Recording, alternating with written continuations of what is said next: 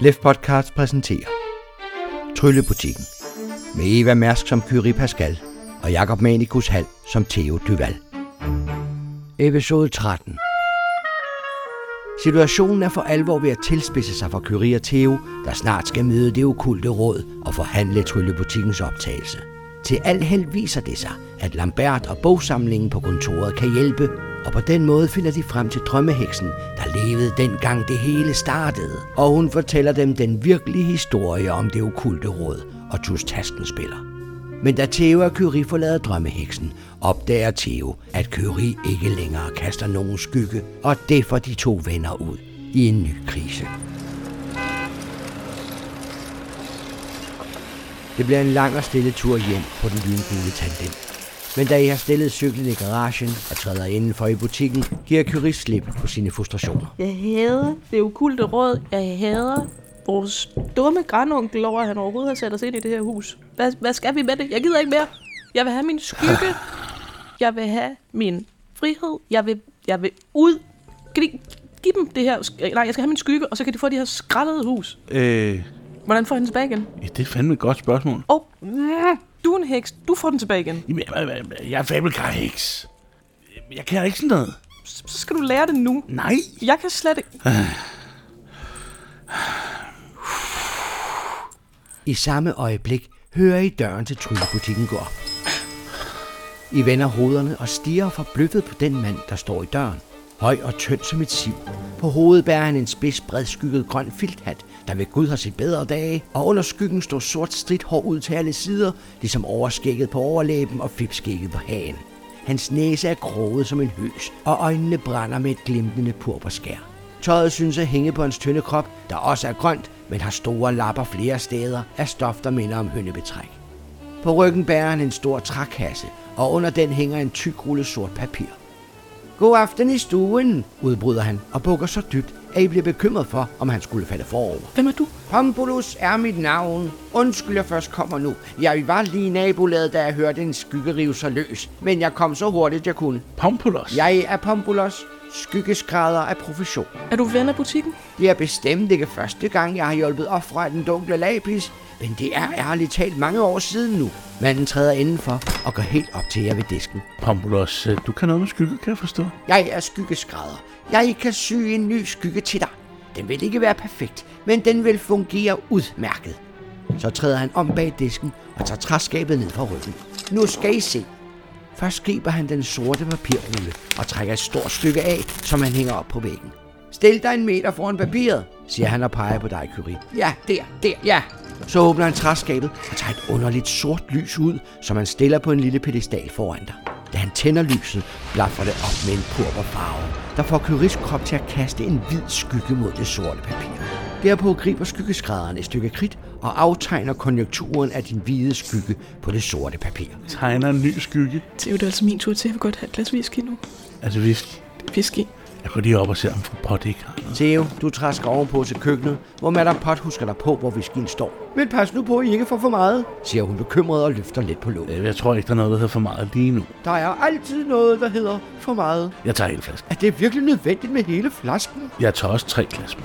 Da du kommer ned, læner Curie sig tilbage på en stol, mens skyggeskrædderen sidder på huk på gulvet og klipper den tegnede silhuet ud af det sorte papir. Jeg ser meget lille ud. Kyrie? Mm. Pompolos? Populus smiler og ryster på hovedet. Nej tak, jeg indtager ikke den slags. Nå, okay. Jamen, så hælder jeg to velvoksne whiskyer op til, Tak. til Kyrie og jeg. Det var dumt. Ja, på den anden side, så fandt vi ud af, hvad der skete. Ja. Da skyggeskrædderen har klippet silhuetten ud, rejser han sig og ser smilende på dig, Kyrie. Sådan. Tag dine sko og strømper af. Så henter han det mest sirlige og fine sygtøj frem, som I nogensinde har set. En nål gjort af skygge, trådet med en tråd, ligeledes gjort af skygge. Da du har fået sko og strømper af, sætter han sig ned foran dig, sætter silhuettens hæl mod din og begynder at sy den fast. Det kilder en lille bitte smule, men ellers kan du intet mærke. Da begge silhuetters hæle er syet fast til dine, klapper han i hænderne og rejser sig. Sådan, nu tror jeg, den sidder, som den skal. Kan du ikke lige gå lidt frem og tilbage, så vi kan se, om den opfører sig rigtigt? prøver at stille mig op og gå frem og tilbage i. Da du rejser dig, ser skyggeskrædderen straks nogle skævheder, som han lige retter til med saks og nål. Sådan, siger han og rejser sig igen. Nu ser den helt perfekt ud. Men du skal huske på, at den nye skygge kender dig ikke særlig godt. Den kender ikke dine bevægelser. Så hvis du bevæger dig for hurtigt, kan den ikke altid følge med. Og, og det må du endelig ikke bebrejde den. Og hvis du skulle få din gamle skygge tilbage, så skal vi have ridet den nye skygge af igen. Tak skal du have. Så kan vi få fat i dig. Så kalder I på mig gennem erstatningsskyggen. Skyggeskrædderen Pompulus bukker igen, pakker sine ting sammen og forlader butikken med en håndbevægelse til farvel. Jeg vinker. Øh, tak for hjælpen. Så var jeg lidt bedre humør. Okay, hvad gør vi? Altså, vi har forskellige muligheder. Vi kan forsøge at slå René Coppola ihjel for at gøre det af med ham. Ja, det har jeg ikke Det- det, rigtig det- det. lyst til. N- nej, det, det... Så kan man tage kampen med monoklen, altså prøve at tage den på og, og vinde den. Altså overvinde den. Det lader ikke til, at folk har særlig stor succes med det. Nej, men det virker heller ikke som om, at han ligefrem holder det tilbage. Nej, men det er nok, fordi han er ret sikker på, at folk Kaster omkring sig med den. Præsten kunne godt have prøvet det. Ham knægten, den bimse præst. Hvis han havde været i blodlinje. Det var kun adoptivsønnen, der ikke var det. Tror du, vi kan få noget som helst ud af sådan en rest?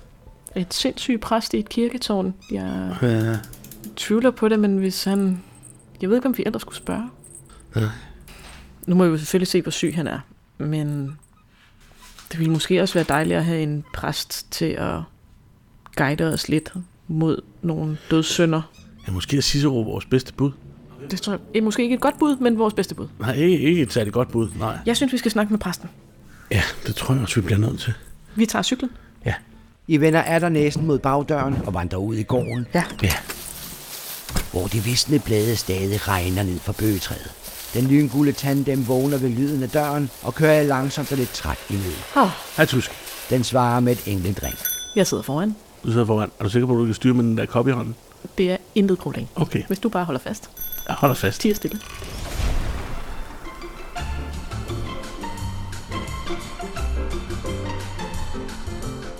Dunkelkatedralen rejser sig majestætisk mod himlen som et gotisk mesterværk, der kan ses uanset hvor man er i Dunkelkapeldistrikt.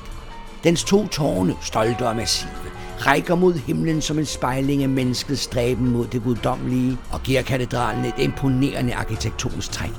Selve katedralens facade er overdekoreret med intrikante stenudskæringer, der fortæller episke religiøse fortællinger.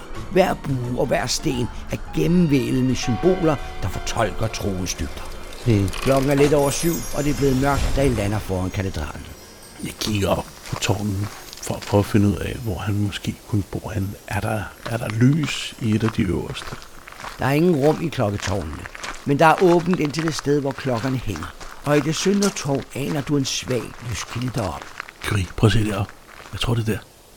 Hvordan kommer vi ind? Gå ind ad døren. Den nærmeste dør. I træder op til hovedindgangen og åbner døren ind til våbenhuset. Her står en smuk døbefond til højre, og på væggen hænger gamle adelsfamiliers våbenskjolde, der også var det, som i sin tid gav rummet navn.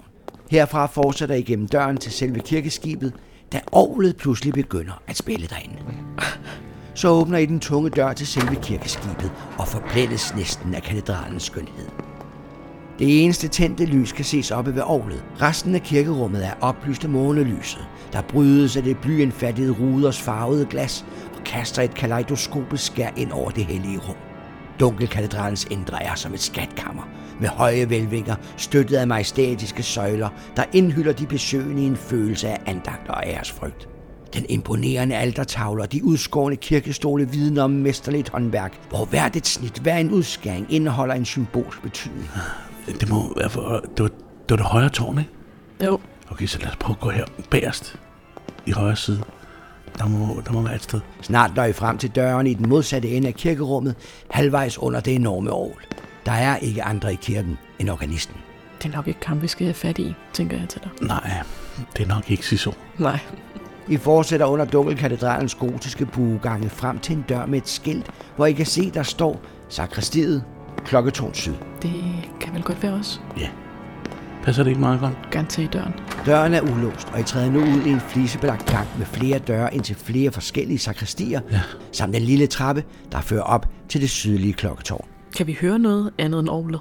Kun orlet bryder stilheden og overdøver de lyde, der ellers kunne være. Vi går op ad trappen. Ja. Vi skal op i klokketårn. I går op ad den lille trappe, åbner døren til kirketårnet og mærker straks den kolde vind, der runger derude. Der er et stort firkantet tårn med en smal trætrappe, der snor sig i mørket mod toppen langs væggen. Midt i rummet svinger klokkerebet, der er smukt afsluttet i et rødt lædergreb. Har vi noget lys med? Det kan vi have taget lommelygter med. I tænder lommelygterne og begiver jer op ad den gamle knirkende trappe. Jo højere I kommer, des kraftigere og koldere bliver vinden.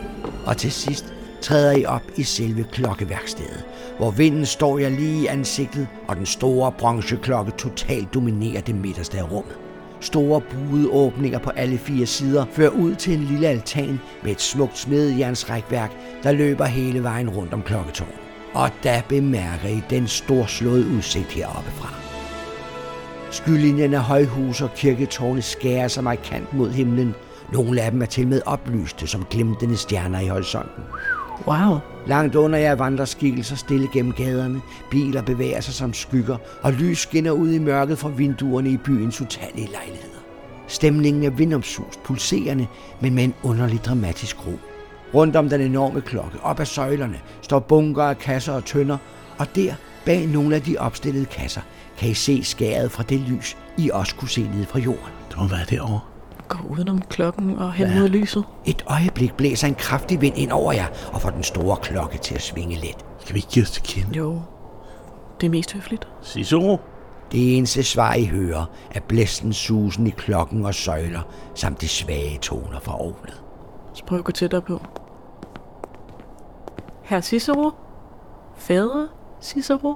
Der bliver ikke svaret, men I kan svagt høre nogen pusle bag kasserne. Cicero? Stadig intet svar. Gå tættere på. Ja, jeg vil godt lidt tættere på. Hallo? Er der nogen? Der ser I en lurvet skikkelse af en ung mand med stridhår og øjne, der flakker angst til alle sider. Hvem kommer for at tale med Cicero? Det er Theo og Curie fra Tryllebutikken. Vi er venner af Ludvig. Et øjeblik farer han sammen og holder armen over øjnene, som for at beskytte sig. Tryllebutikken! Ludvig, det er forbandet. Det er alle sammen forbandet. I er forbandet! Nej, nej. Tryllebutikken er et gudsforladt sted. En del af ondskaben i denne by. Jeg ved det, jeg ved det, for jeg har været der. Jamen, vi ved jo, du har været der sammen med dine venner. Pludselig rækker han hænderne mod himlen med en voldsom bevægelse. Jeg var der! Holder, holder sådan hænderne op og viser, at vi er ufarlige. Sådan, Vi, vi, vil- vi vil bare tale med dig, Cicero. Også jeg er blevet besudlet af fortidens ondskab, og måtte hudle mig igennem syndens dynger, før jeg slap ud af det ondes klør. Tryllebutikken æder jeres sjæl, som den åd i mine venners sjæle. Vi vil gerne undgå, at den skal æde vores sjæle. Vil du ikke hjælpe os? Der er ingen hjælp. Det sted er Guds forladt, og hvor Gud har forladt et sted, er der ingen frelse at hente. Så sænker han af der armene og falder lidt sammen. Vi har jo svigtet hende. Hvorfor skulle hun hjælpe os? Men det kan være, hun kan hjælpe os. Så ikke vi bliver forbandet. Det er for sent. For sent. Jeres navne er allerede linket til ondskabens hjerte i butikkens kælder. Men, men... Gjorde dit navn det, Cicero? Det gjorde alle vores navne. Undtagen Claude. Hvad med Safira og Ysella? Kan du huske dem? Ysellas vrede mod hekse tog over, og hun søgte til jernport for at blive karnefix. Safira fandt Tarims cello og spillede dunkelnoder på den, til mørket kom og tog hende. Hvem? Kultur 11. Ja, her. 20? 25. En af skaldelavets store berømtheder var den unge Tarim, der i sit korte liv komponerede hele 13 magiske kvad. Da han i 940 opførte sin 13. komposition, Hymne til mørket, åbnede natten sig over ham, og han blev opslugt i mørket foran ærkeskallen og de øvrige tilskuere. Det gik hurtigt op for ærkeskal Bartolino, at Tarim havde komponeret med dunkelnoder, og han forbød herefter alle Tarims værker og beordrede dem låst inde i de sikreste skatkammer. Tarim blev kun 24 år. For noget I nogensinde at besøge det okulte råd? Vi gennemgik alle de prøver, det okulte råd havde planlagt til os. Den sidste prøve var initialiseringen. Hovmodet! Vi er også blevet inviteret. Vi skal komme i aften. Så er tiden kommet. Den grusomme forbandede tid. Uanset hvad I vælger, så er I fordømte. Vil du ikke hjælpe os? Ingen kan hjælpe jer. Når I står i det okultes råd uheldige haller, er I alene, når I skal svare ja eller nej. Til hvad? Til at blive som dem. Ja, og hvis man gør det, hvad så? Så får du lænken om din hals. Nej, Åh, okay. Kan man sige nej? Man kan sige nej. De vil have, at du skal sige nej. Men I er fordømte, om I siger ja. Og I er fordømte, om I siger nej. Prøvede I at tage monoklen? Nej, vi havde ikke det, som skulle til. End ikke taskenspiller kunne besejre Robert Rosach, når han havde sin monokkel. Vi afviste deres tilbud, og så brød helvede løs. Hvad er det for et helvede, der begynder, Cicero? Er det det sidste angreb på butikken? Ved midnat hørte vi dødens violiner spille fra alle gadehjørner. Trompetister, cellospillere og trommeslager kom som vandrende skeletter og angreb tryllebutikken med dunkeloder. En hel nat sad vi og spillede mod døden, der hele tiden kom nærmere med sin isnende kulde, så mine fingre blev frosne og blå. Puh.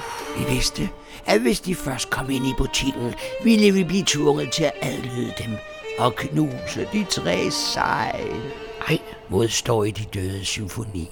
Der kommer det okulte rød selv for at tage affære. Sig så, vi skal derned i aften. Så vil jeg bede for jer. Men vi kunne godt bruge din hjælp. Cicero ser på dig med tårerfyldte øjne, og et øjeblik synes du at bemærke et glimt af normalitet. Jeg ville gerne, men jeg er magtesløs. Jeg har ingen modstandskraft over for det okulte råd længere. Jeg vil kun blive en klods om benet på jer. Kan du huske, hvor det var? Hvor tog I til møde? Vi skulle mødes under en bro. Derfra blev vi ført til det okulte råds uheldige haller i den røde lapis. Og det var her, vi skulle møde vores skæbne. Er der en dør under broen? Der er en dør under broen, som fører til de uheldige haller. Hvordan kom du ud? Vi lader dig gå, hvis du siger nej. Og venter til midnat. Hvad nu, hvis vi kom lidt tidligt? Og sne os selv? Ja. Kan man snige sig derind, uden at blive opdaget? Man kan komme til de uheldige haller fra tryllebutikken. Kan man det? Hvordan?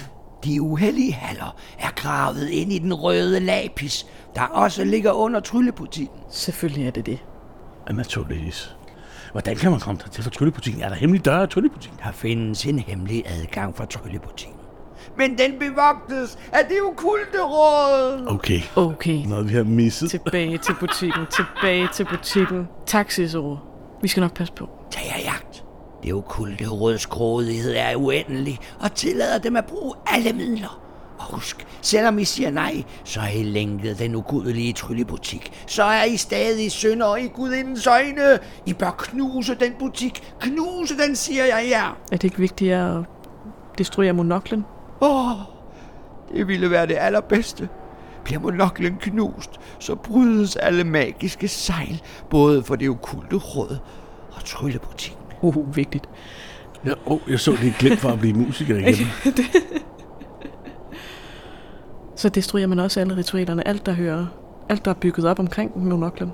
Alt, alt vil falde, hvis monoklen knuses. Nå, Så hvis man destruerer monoklen, destruerer man tryllebutikken. grundlaget for alt det andet. Åh, hvilken lykkelig dag i gudindens øjne vil det ikke være. om tryllebutikken bliver renset for sin onde magi. Vi skal skynde os hjem. Ja, Cicero, tak, tak for din tid, tak for din hjælp. tak for i dag, Cicero. Tak for hjælp. Stol ikke på nogen. Og husk, du kan umuligt overvinde monoklen uden hjælp fra monoklens egen kraft. Cicero står et øjeblik, mens øjnene flakker fra side til side. Så farer han pludselig sammen og kryber tilbage under kasserne. Jeg går ud på en af afsatserne. Den, der vender mod øst. Her fra kanten ser du igen ud over den enorme by, der strækker sig længere, end du kan se. Så kigger jeg ned mod hovedindgang, Jeg kommer hen ved siden af dig. og så fløjter jeg. Det var ikke længe, før I langt under jer kan høre en ringeklokke. Kort efter kan I netop lige ane den lyngule tandem komme ud fra skyggerne under træerne, ud på grusstien op til katedralen. Den sætter fart på, drøner ned ad stien, før den pludselig løfter sig fra jorden. Mens du flyver op, så giver jeg lige din hånd et klem. Den flyver et par gange rundt om tårnet, før den lander inde på klokkeværkstedet. Jeg tænkte nok, jeg tænkte nok. Okay, vi, vi har en med på vores side, i hvert Ja. fald. Ja. Kom så, tilbage til tryllebutikken. I sætter jer op på cyklen og træder i pedalerne. Men da I når kanten, må I indrømme, at det er rimelig nervepirrende bare at fortsætte sådan videre ud i den blå En, luft. to, tre. Sæt 15. Du, Lines. Nej! Nej, det er ikke nu. Kyrito sidder forrest og tramper i pedalerne, til I ryger ud over kanten og falder nogle meter, før den lyngulde tandem får kontrollen igen. I samme øjeblik hører du et voldsomt hy fra bagsædet, da Theo ikke var helt parat, og pludselig mærker det suge voldsomt i maven. Næste gang, så siger du lige til. Jeg sagde til, da vi fløj.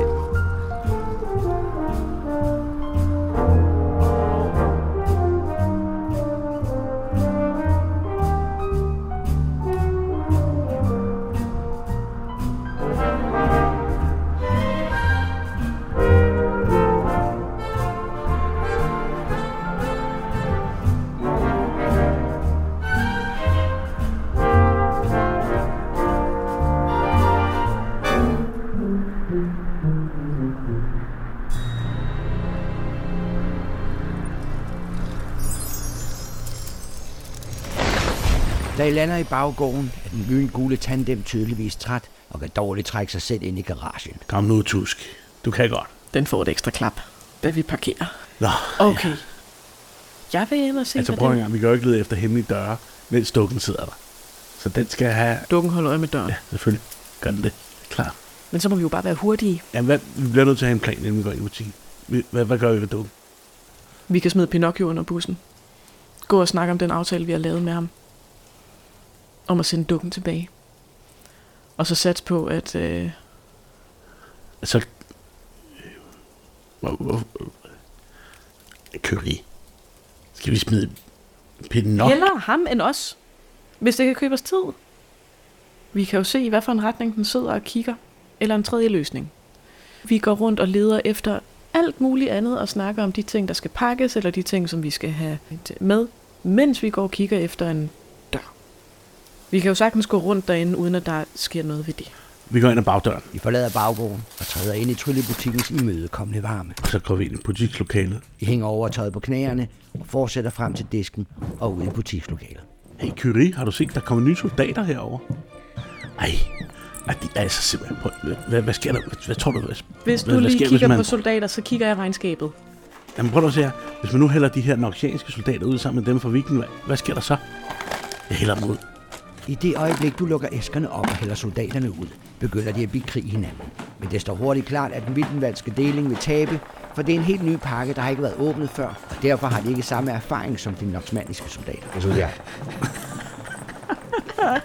Mens de gør det, så prøver jeg at se, om jeg kan undersøge godt for hemmelige øh, lurer og døre. Og mens I lader som om, I laver alt muligt andet, leder I grundigt efter det mindste tegn på en hemmelig dør. Mytologi 18. Mads? Ikke af den. Theo, du undersøger gulvet og hylderne i butikken, men finder ikke noget, der kunne antyde en hemmelig dør. Kyri, du finder heller ikke noget ved den lange disk eller på gulvet. Men da du ser nærmere på gelændernyden, der er smukt udsmykket med fantasifulde fabeldyr, opdager du et manipulagram, der er indgraveret i træet, men nu næsten er forsvundet, fordi udskæringen er fyldt med skidt og snavs. Vi skal have en kop aftente. Jeg skal, lige, jeg skal lige ordne dem her, ikke? I venter til Theo har ryddet soldaterne på plads, og så går I sammen op i køkkenet på første sal.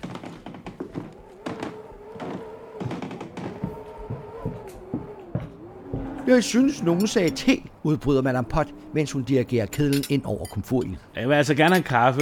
Nu bliver det te. Det var godt. Kan du ikke lave begge dele? Jeg ryster på hovedet til Madame Potter. Nu bliver det te, blev der sagt. Nå, nå.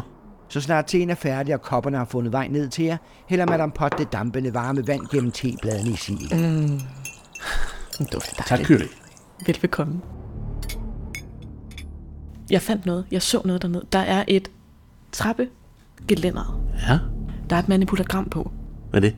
Hvis man rører det, sker der noget. Måske åbner sig en hemmelig dør. Interessant. Men dukken kan se dig. Men dukken kan se os. Ja, Det er lige midt i den synsfest. Så det er nu, vi skal gøre noget hurtigt. nu skal du høre. Vi skal have de der soldater. Ja, de skal i krig. De skal bare i gang, og de skal rundt i det der luftskib, og de skal bare ind i den der dukke, til den falder ned. Okay? Okay. Da I har lagt planen og drukket jeres te, rejser I jer og begiver jer tilbage ned i butikken. Jeg går over. Så finder jeg alle soldaterpakkerne frem. Der står 16 pakker med soldater fra diverse nationer og specialenheder. Jeg sætter otte af dem på hver sin side, åbner dem, kommanderer dem ud og op på række. De skynder sig op på rækken, klar til at modtage dine kommandoer. Er I klar? Samtlige 192 legetøjssoldater gør honør i en og samme bevægelse. Vi skal i luftkrig. Og så prøver jeg at se, om jeg kan få nogle af de der luftskibe ned. Så snart du trækker luftskibene ned, så soldaterne kan nå ræbstierne, tager de fat i dem og bemander luftskibene. Og så prøver jeg sådan at... Altså, jeg dirigerer det ene, og så det andet skal ligesom bare angribe det. Og så dirigerer jeg det tættere og tættere og tættere og tættere på dukken. Sådan, så det virker sådan lidt til film. Og så prøver jeg at se, om jeg ikke kan få et af dem til simpelthen at rave dukken på gulvet. I det øjeblik begynder de to skibe at angribe hinanden. De affører kanonerne og skyder med deres rifler, mens skibene cirkler om hinanden for at finde den rette vinkel til at bore hinanden. Men så er der en bamse ved siden af dukken. Dukken er sat på den øverste hylde sammen med en lang række bamser. Dukken selv sidder helt ude i butiksvinduet, og bamsen lige ved siden af er en stor gul tøjbjørn. Angrib monsterne! Den store kugle! I samme øjeblik yder nye kommandoer fra soldaterne, og de to himmelskibe vender sig mod bamserne på den øverste hylde. Så starter de i stilling, affyrer de først kanonerne, før de fire soldater ned på selve hylden. Vip den ned på gulvet! Det myldrer med soldater på den øverste hylde, der hjælper hinanden ved at skubbe den ene grinende bamse ned af hylden efter den anden. Og stukken! Og stukken! På det tidspunkt finder et ildhold af otte soldater ned til dukken, der vender hovedet og ser på. Den slår ud med armen og fejrer fire soldater ned fra hylden, så de flyver gennem butikslokalet og lander omtumlet på det bløde gulvtæppe. Kom så! På den dig! På den dig! De sidste fire soldater af ildholdet kommer helt ind til dukken, så den har svært ved at nå dem med sine stive træarme. Ned på gulvet! Soldaterne adlyder straks til kommando, løber om bag dukken og skubber af alle kræfter, til dukken falder ud over hyldekanten og ned på gulvet med ansigtet ned i gulvtæppet. Kyrie, jeg fik alle monsterne! Vi fik dem! Da jeg hører det, løber jeg ned til trappen og begynder at kigge på det der udskæring. Du skynder dig ned for at studere manipulagrammet på trappenylen. Mytologi 15. 20. Ved nærmere eftersyn og oversættelse af de mytologiske symboler, bliver du overbevist om, at dette må være et manipulagram, der åbner en hemmelig dør. Er det der? Jeg tager din hånd og tager begge vores hænder ind på manipulagrammet på samme tid. Okay. I det øjeblik i røren lyser manipulagrammet streger svagt op, og så begynder trappen pludselig at knirke og knage voldsomt. I træder et skridt tilbage og ser, hvordan den nederste del af trappen langsomt skubbes ned efter, så den danner en ny trappe, der går nedad. Wow. Afsted. Jeg bliver ved med at holde dig i hånden og d- dernedad. Forsigtigt bevæger jeg ned ad trappen, der tydeligvis fører jeg ned og ind i den røde lapis. Væggene bliver røde og er af samme materiale som gulvet i kælderen. Og for enden af trappen træder I ind i en smal kort korridor, skåret ind i den røde lapis, med rødt gulv, rødt loft, røde vægge og en smuk udskåret egetræsdør med messinggreb. Når vi kommer tæt på, så skal vi lige være lidt forsigtige, så ikke vi kan høre os på den anden side af døren. Da I kommer tættere på, bemærker I en tynd spinkel lysstribe ved dørens nederste kant. Slukker lygterne. Slukker lygterne. Han lytter ved nøglehullet. Inden på den anden side hører du en tydelig summen, som fra en maskine, men det står der også klart, at lyden ikke bliver kraftigere af, at du lytter ved nøglehullet. Er vi klar? Nej. Men øh, der er vist ikke nogen vej tilbage. Vi gør det alligevel. Ja. Prøv at åbne døren. Og så forsigtigt vi kan. Du griber ud efter håndtaget, men din hånd går lige durk igennem det. Der er ikke noget håndtag, selvom det ser sådan ud. Okay. Men så tager jeg et skridt igennem døren. Går med ind igen. Og der træder du ind i et firkantet rødt rum uden møbler eller dekorationer. Kun en stor maskine i midten, der er tilkoblet en generator, som står ved siden af. Det er hovedsageligt generatoren, der summer.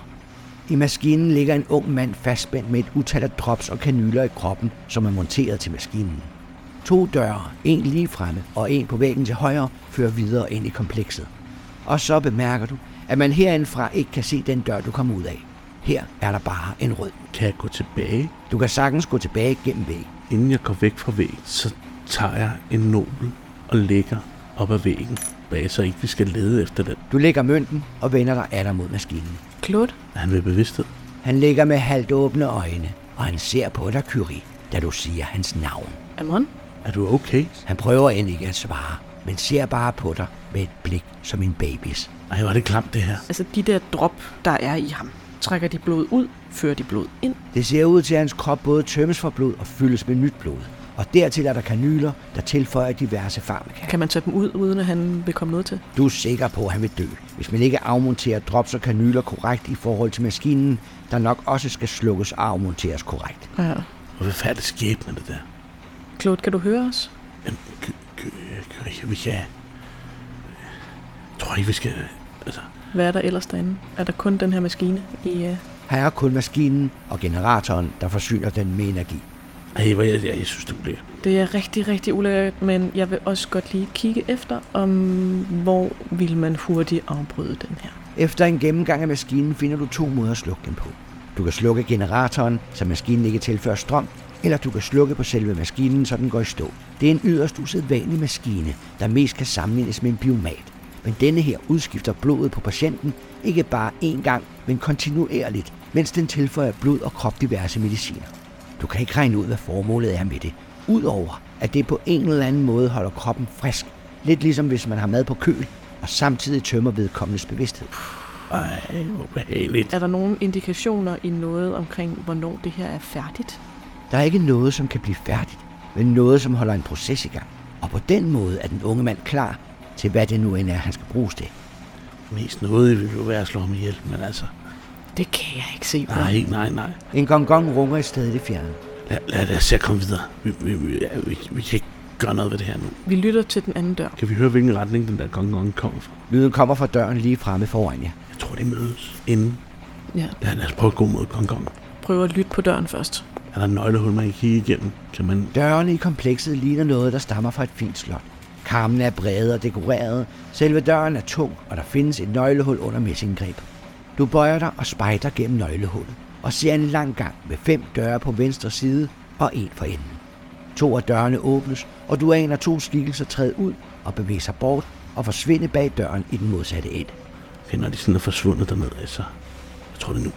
Tag forsigtigt i døren. I åbner døren og træder ud i den røde korridor med de syv døre. Det er oplyst af trylleolie i små fine lamper. Der er gulvtæppe på gulvet, og på hver af de fem døre på venstre hånd sidder smukke gamle navneskilte med gotiske bogstaver. Så er der tryllebutik med nogen af dem. På den femte og sidste dør står der tusk. Hvad står der på de andre? Der står Vivian, Pierre, Django og Sander. Det er så øh, det okulte råd version 2. Og vi er jo nu på en 10-12 stykker eller et eller andet. Jeg skynder mig lige at tage døren ind til tysk, der, ja, Ja, hvor der står tysk helt spiller og kigger ind. I åbner døren ind til et rundt kammer. Også herinde er vægge, gulve og loft gjort af den røde sten. Og midt i rummet står en pedestal, skåret ud af stenen, så den er en del af gulvet.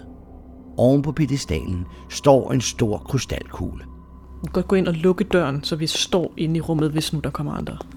Jeg kigger ind inden. Selve pedestalens top er udhulet, så den runde krystalkugle, der er bredere end pedestalen, kan stå fast. Den er klar og gennemsigtig og forvrænger udsynet på den anden side af, hvor man kigger. Og når man nu kan bruge den magt, som lapisen giver, må den så ikke man kan kigge rundt i hele dunkelt distrikt med den her? Og må den ikke også man kan kigge ind i det her og se? Vi kan prøve. Skal vi? Jeg ved ikke, hvordan man bruger en krystalkugle, men jeg er villig til at prøve. Jeg prøver at lægge hænderne på krystalkuglen. Jeg lægger hænderne på fra den anden side. I det øjeblik, I sætter hænderne mod krystalkuglen, bliver den mælkehvid, og snart efter myldrer en masse levende billeder frem fra krystalkuglens indre i sådan et fart, at I overhovedet ikke kan følge med. I prøver at samle tankerne og fokusere på det okulte råds hellige haller. Mytologi er Altså dobbelt 6, er det okay? Ja, stærkt. Så skifter billederne, og I kan nu se ind i komplekset i den røde lapis. Men her kan man ikke bevæge sig frit rundt, men må hoppe fra krystalkugle til krystalkugle for at se. Først ser I et rum, der ligner sådan et, I står i. Derefter ser I et rum med en masse bøger, og så et rum, der ligner et arkiv. Men så pludselig dukker et syn op fra en større hal med purpur tæppe på væggene, med påmalet det okulte rød symbol i hvidt. Rundt om krystalkuglen, der står midt på et stort bredt bord, står René Coppola, Eva Village, El Chanel og Hubert Cortez. Og i samme øjeblik vender René Coppola hovedet og stiger direkte på jer. Åh, Se, udbryder han. Det ser ud til, at vores gæster allerede er kommet. De er i overseerkammerne. Jeg henter dem. Så går han hen mod den krystalkugle, I ser ud af. Lægger hånden på den og slukker jeres krystalkugle, så den først bliver mælkehvid og snart efter glasklar. Jamen altså, hvad vil de gøre? De, de vil finde os, og hvad så? De vil alligevel have et møde med os. Jamen, skal vi ikke bare gå ud og spille holdspil? Og sige, at vi er kommet? Jo, men så lad Vi os, gå, tog øh, smutvejen. men lad os gå ned og spille højt spil ved siden af deres... Øh, de ved jo godt, vi har set ham. Jeg tænkte bare at gå ud og vente på ude på gangen. Ja, men jeg vil hellere argumentere med øh, psykopatheksene nede ved siden af deres vigtigste ingrediens lige nu, end jeg vil gøre det her på deres banehalvdel. Og der er også kortere ind i tryllebutikken igen, hvis vi går ned tilbage ad gangen. Kort efter hører I en dør åbne og skridt, der kommer nærmere. Ja. Sekundet efter åbnes døren ind til jeres lille runde kammer, og René Coppola viser sig i åbningen. Dag, Coppola. God aften, Coppola. Jeg er overrasket, siger han og smiler skævt, Ja, hvorfor det? at de har fundet den hemmelige indgang for tryllebutikken. Ingen andre ejere af tryllebutikken har fundet den.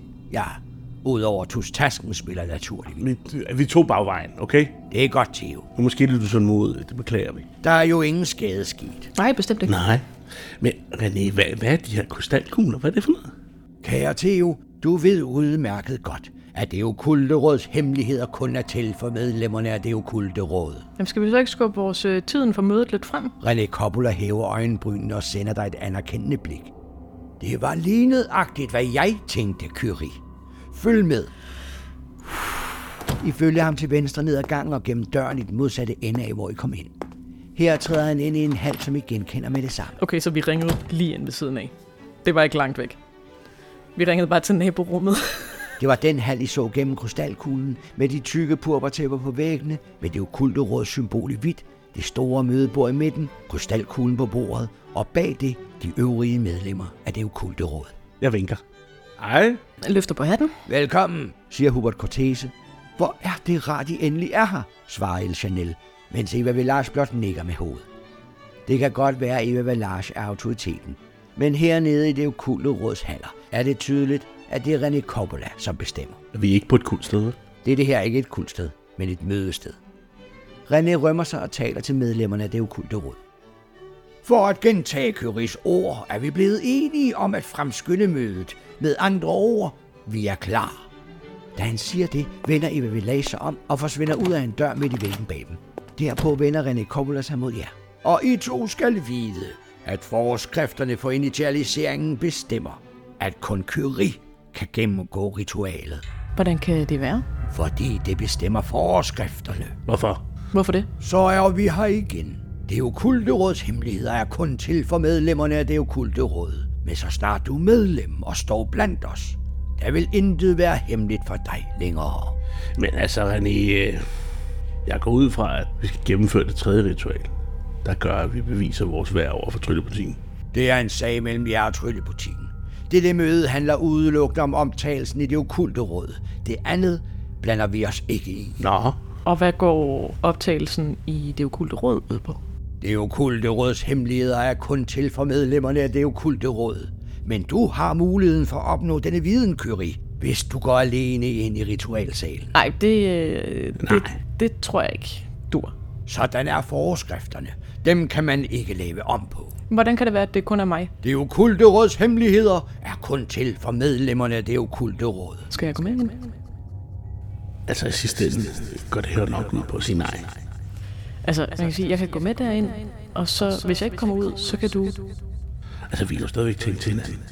Er der en idé i, at du går tilbage til tryllebutikken, imens jeg gennemfører det her? Hvad nu, hvis du skal på hjælp? Så fylder du lommerne med tigrisbladet og kalder på hjælp. Der kommer 10 minutter efter, det er for sent. Ja, og Er skyder du flot sindssyg? på vejen. Vi spiller højt spil, du sagde det selv. Men jeg kan ikke lige efterlade dig. Og det her, det er Coppola, der bestemmer. Det Tror du, du kan gøre mere hernede? ved jeg ikke. Lad os se, hvad der sker. Nej. Jamen, øh, Coppola, det kan jeg ikke lide. Vi er sammen om tryllebutikken. Men det er forskrift. Så må du fortælle os, hvorfor. Ellers bliver det ikke til noget. Det er jeres valg. I kan vælge det fra og forlade os nu, hvis det er det, I ønsker. Men Kyrie har valget at følge med til ritualsalen og gennemføre initialiseringen alene. Jeg vil se, hvad det er. Det kommer ikke til at ske. Vil det sige, at I siger nej tak til vores tilbud om optagelse? Hvad skal vi gøre? For helvede. Mm. Hvad skal vi gøre? Curry. jeg, øh, jeg tænker, at vi skal, øh, vi skal se, hvad der er. Jamen. Er du sikker? Nej, over- overhovedet, overhovedet ikke. Hvad, har du nogen bedre idé? René Coppola, El Chanel og Hubert Cortese ser afventende på jer, mens I tænker til hinanden. Vi bliver nødt til at Det er nok sætte ikke nu. Nej, Ej, jeg er bange for, du bliver nødt til. det er nu, vi satser, Theo. Øhm, hvis jeg går med ind i det rum, så øh, går Theo tilbage til tryllebutikken. Kæreste Kyrie, der er ingen, som er her imod deres vilje. Både du og Theo kan gå, når det passer jer. Ingen vil forhindre jer i det. Men du skal jo sige nej. Og hvad Men sker jeg der så? bliver, jeg bliver nok nødt til, altså jeg tænker, at testen er derinde. Det, Ja. ja. Så når du siger nej, hvad så? Det ved jeg ikke. Er det så ikke meget rart at have noget hjælp i nærheden? Og hvad så? Så bliver du i venteværelset, eller hvad? Eller også så siger jeg, at jeg går tilbage til tryllebutikken, og så går jeg ned til den der kloge der. Kan jeg også lige ordne ham for mig? Du venter nede ved Claude. Jeg går ind i det lokale. Ja. Ja, Coppola, du kan jo øh, føre an.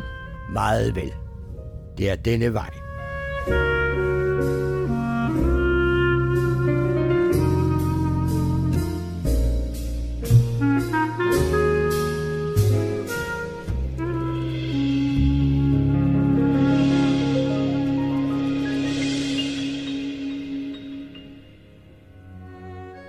Du har lyttet til LEF-podcasten Tryllebutikken. Mit navn er Jakob Octavius Jarlskov, og jeg producerer levende historier sammen med mine dygtige spillere og uundværlige sponsorer. Hvis du kan lide det, jeg laver, så kan jeg virkelig også bruge din hjælp som sponsor. Gå ind på patreon.com og følg med i, hvad der foregår bag kulissen. Du kan også støtte ved at like og dele og tale om os, for du er vores bedste ambassadør. Find levende eventyr og fantasi på lefnet.dk.